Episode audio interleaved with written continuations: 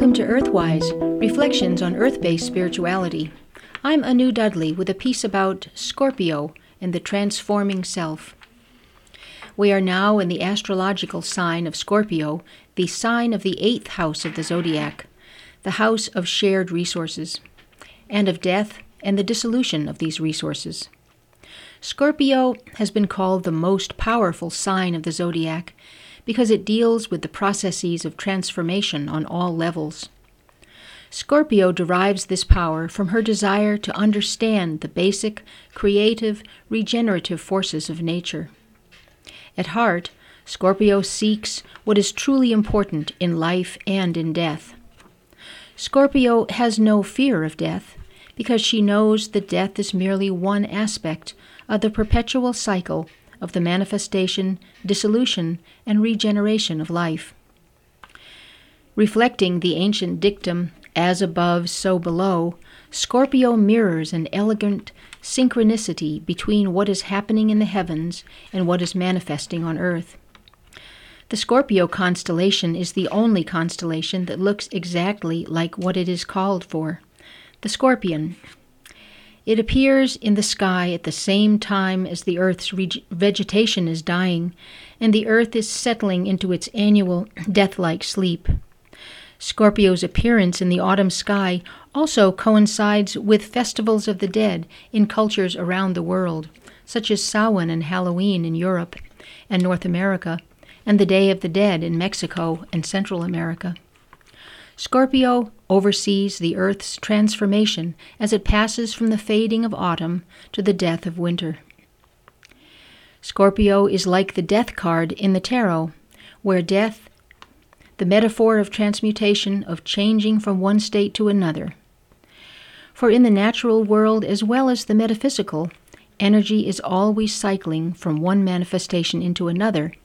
It is never lost altogether. In death, literal or metaphorical, one has the opportunity to remove one's mask, one's pretended learned identity, and to become one's true self and be alive again in a totally new manner. But to undergo this transformation, one must symbolically die, and death is brought about by the sting of the scorpion. This is why Scorpio is not afraid of death, but instead seeks its insights and its potential for new life. In myth, the scorpion is both a death bringer and a life giver. Goddesses from around the world had scorpion aspects which manifested their power to bring death, transformation, and rebirth. The scorpion mother, Ituana of Central and South America, was a death goddess who received the dead in her great home at the end of the Milky Way. There she nursed them with her innumerable breasts until they were ready for reincarnation.